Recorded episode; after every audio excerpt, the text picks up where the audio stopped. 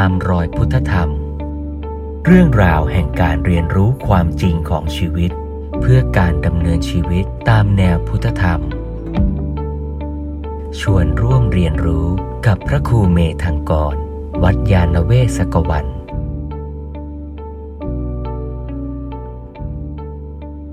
แต่ก็ต้องย้ำว่าไม่ใช่ว่าอยากทุกชนิดเป็นตัณหาหมด ตัณหาคืออยากได้ผล ไม่ทำเหตุ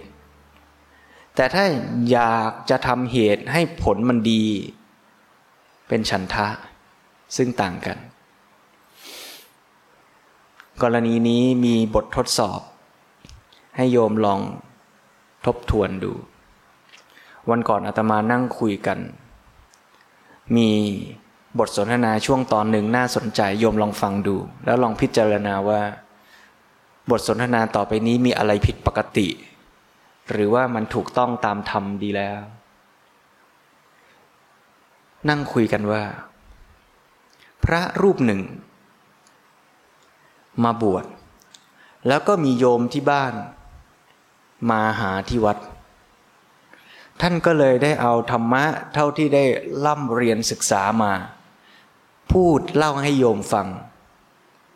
พอเล่าธรรมะให้โยมฟังแล้ว ก็เงยหน้า เห็นโยม ยิ้ม พระรูปนั้นก็เลย เกิดความอิ่มเอมใจ ว่าโอ้ นี่ เราได้ทำบุญ การที่เห็นโยมยิ้มมีความสุขนี่ เป็นบุญ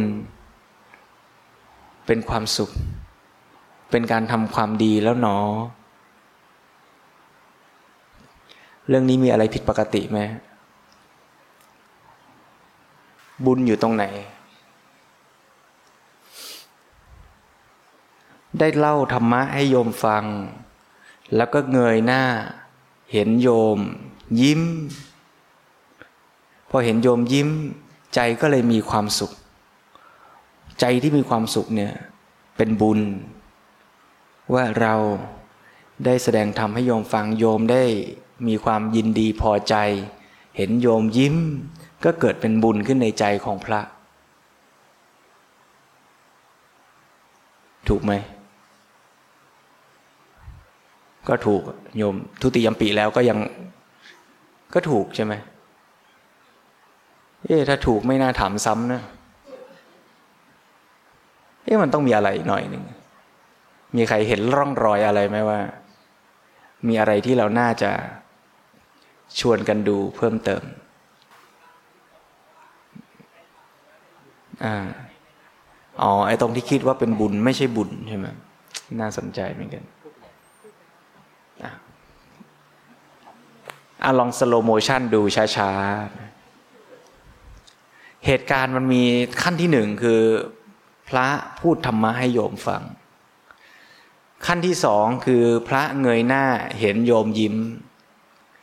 ขั้นที่สามคือพระก็คิดว่า โอ้ โยมยิ้มเนี่ยทำให้ ใจท่านมีความสุข อันไหนคือบุญสามช็อตเนี่ยช็อตไหนคือการกระทำบุญช็อตที่หนึ่งแล้วช็อตที่เห็นโยมยิ้มเนี่ย เป็นอะไร เห็นจริง ๆ ไม่ได้คิดเห็นเลยเนี่ย เห็นโยมยิ้มเนี่ย เป็นการรับรู้ เป็นผลจากการทำบุญเมื่อกี้ไหม เป็นผลไหม เป็นโยมยิ้มเนี่ย เป็นผลจากที่ท่านเทศเมื่อกี้ไหม เป็น ท่านได้เห็นโยมยิ้มเนี่ย เป็นผลของบุญที่ท่านได้เทศให้โยมฟังเมื่อกี้ไหม เป็นผลของบุญไหม เออ เดี๋ยววันนี้ต้องคุยกันเรื่อง กรรมและการให้ผลของกรรมนะ อันนี้เป็นตัวอย่างนำเข้าสู่บทเรียนนะเชื่อมโยงจากเรื่องที่แล้ว แยกขั้นตอนระหว่างการทำบุญกับการได้รับผลของบุญได้ไหมแล้วพอได้เห็นโยมยิ้ม ใจก็มีความสุข แล้วก็คิดอนุโมทนาว่าโอ้ดีจังเลยหนอ โยมได้ฟังธรรมมีความสุข ชื่นชมอนุโมทนากับโยมช็อตที่สามนี่เป็นบุญไหม เป็นผลของบุญ หรือเป็นบุญ ยุ่งละคันนี้เราเริ่มสับสนระหว่างคำว่ากรรมและผลของกรรมอย่างว่านะ เวลาเรียนธรรมะต้องกลับมาพิจารณา ละเอียดละเอียดในชีวิตนะ แล้วเวลาเรียนธรรมะเนี่ยต้องกลับมาสังเกตยิ่งเราใส่ใจ ใส่ใจสังเกต พิจารณาชีวิตจะเห็นแง่มุมที่ละเอียดลึกซึ้งยิ่งขึ้นไปเรื่อยๆอะทวนใหม่ ตอนที่ท่านเทศให้โยมฟังเนี่ยเป็นกรรมไหมเป็นกรรม เป็นกายกรรมวจีกรรม มโนกรรมอ่าตัวหลักก็คงเป็นวจีกรรม พูดธรรมะให้โยมฟัง ขณะที่พูดเนี่ยเป็นกุศลไหมเป็นกุศลในขณะที่พูดนี่มีความสุขประกอบด้วยได้ไหมได้ เป็นบุญในขณะที่ทำคือกำลังเทศกำลังพูดนี่นะอ่าพอเทศไปเสร็จปั๊บเรียบร้อย ท่านก็เงยหน้า เห็นโยมยิ้ม ตอนที่เห็นโยมยิ้มเนี่ยเป็นการกระทำกรรมไหม เป็นการทำกรรมทางไหน เห็นเนี่ย เห็น ภาพโยมที่ยิ้มเนี่ย มาเข้าลูกตาเนี่ย อันนี้เป็นกรรมทางไหน มันมีด้วยเหรอกรรมทางตาเนี่ยเท่าที่เรียนมามันมีกายกรรม วจีกรรม มโนกรรมไม่ใช่เหรอ มันมีจักขุกรรมอย่างนี้เหรอ ไม่ค่อยคุ้นนะ เอาใหม่สิ ตอนที่เราเห็นโยมยิ้มเนี่ย เห็นเนี่ย มันเป็นการรับรู้ทางตาหูจมูกลิ้นกายนี่เป็นฝั่งรับรู้รับข้อมูล ถูกไหมถ้าเทียบกับคอมพิวเตอร์เนี่ยมันมีอินพุตกับเอาพุต ทันไหมอินพุตเนี่ยชีวิตเราเนี่ยอินพุตมีกี่ช่องทางในการอินพุตอะไรบ้าง ตาหูจมูกลิ้นกายใจหกช่องทางนี่คืออินพุตนะ แล้วมาโปรเซสที่ไหน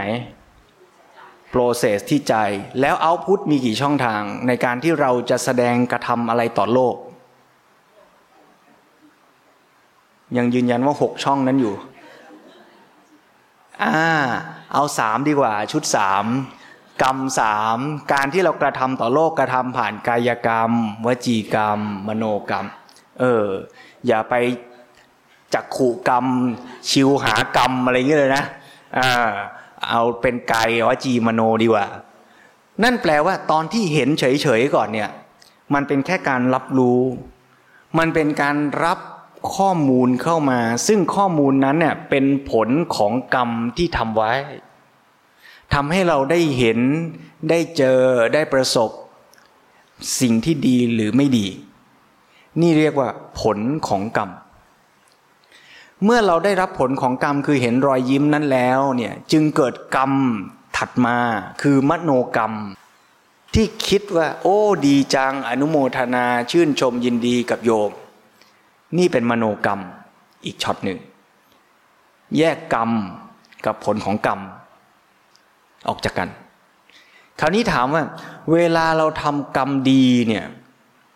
มันมีความสุขไหมอ่าส่วนใหญ่มีจริงๆ ไม่มีก็ได้ มีก็ได้ แต่ถ้าพูดว่าทำกรรมแล้วมีความสุขขณะทำกรรมเนี่ย เรากำลังหมายถึงสุขตอนที่ขั้นที่หนึ่งคือตอนเทศ หรือสุขขั้นที่สองที่เห็นโยมยิ้ม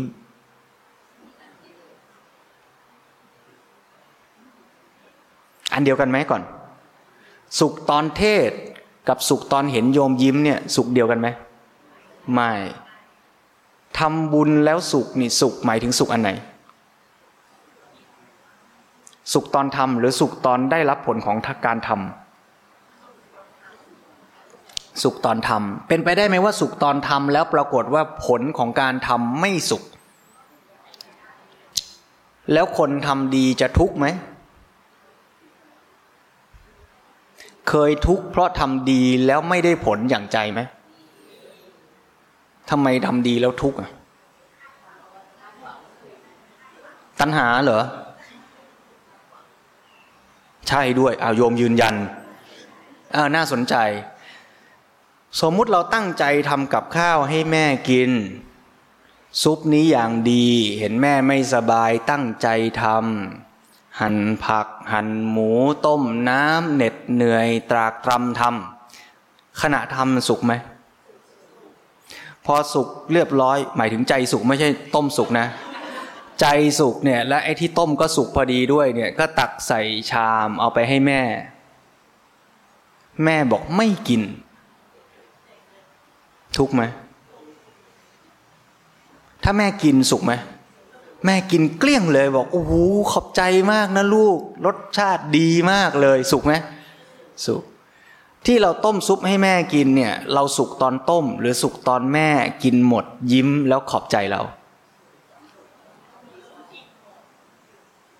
เออ แล้วถ้าแม่ไม่กินทุกไหมทุก ตกลงที่อยากให้แม่กินหมดเนี่ย ฉันทะหรือตัณหา ยุ่งละถ้าเงี้ย ใช่ ทั้งสองอย่าง ฉันทะอยากทำซุปให้แม่กิน อยากให้แม่สุขภาพดี อยากอย่างนี้อย่างนี้ เราก็เลยทำเหตุปัจจัยอย่างนี้ ตรงนั้นเป็นฉันทะได้ แต่ถ้าใครไม่ได้อยากทำด้วย คือจำใจทำทำให้แม่กินจะได้เสร็จเสร็จไป ก็เป็นตัณหาก็ได้นะ หรือโทสะก็ได้นะ แล้วแต่ แต่ถ้าสมมุติว่าเราตั้งใจทำอยากทำให้แม่กินด้วยรู้เหตุปัจจัยอย่างนี้อย่างนี้ อยากทำให้สุขภาพแม่ดี ขณะทำก็เป็นฉันทะได้ แล้วก็มีความสุขขณะที่กำลังหั่นผักกำลังหั่นเนื้อก็ได้ แต่เป็นคนละอันกับสุขตอนที่แม่กินหมด แล้วพูดขอบใจนะ ถ้าใจเราไปคาดหวังอันสองช็อตหลัง เป็นตัณหา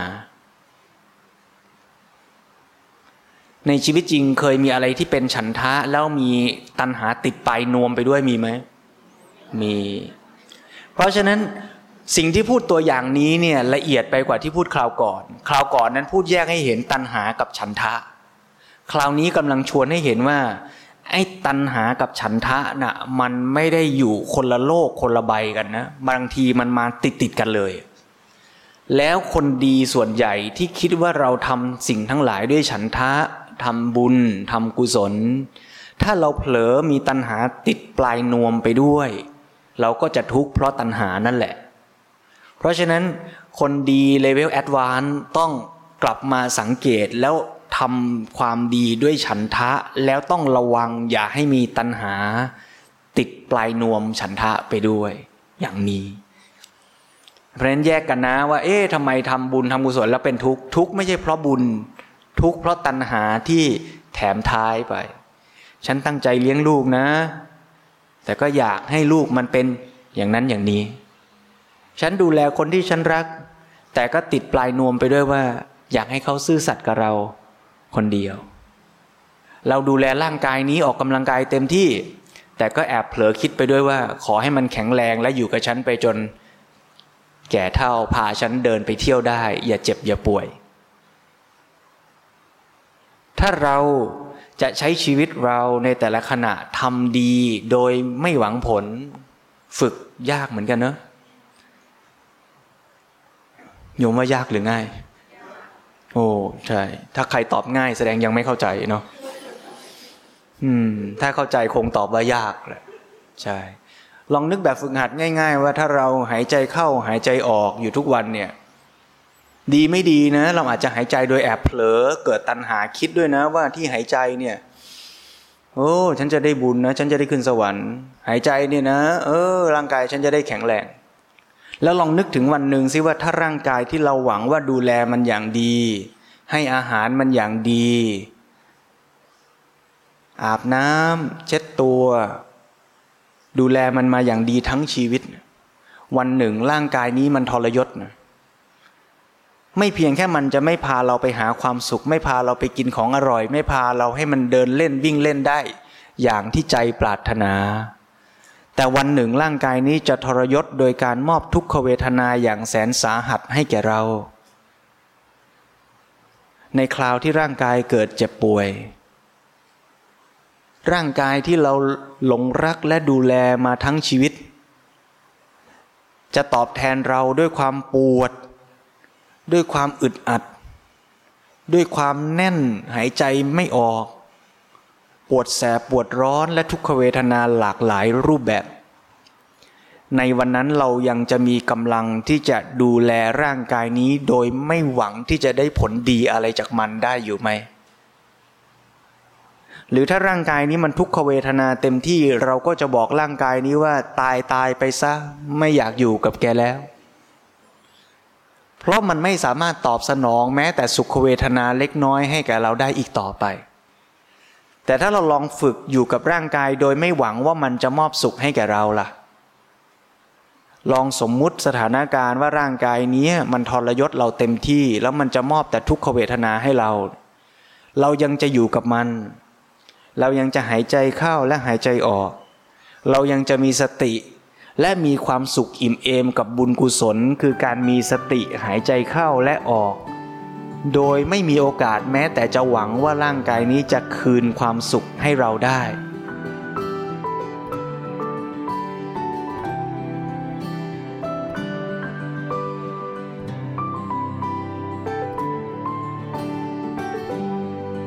ตามรอยพุทธธรรม เรื่องราวแห่งการเรียนรู้ความจริงของชีวิต พื่อการดำเนินชีวิตตามแนวพุทธธรรม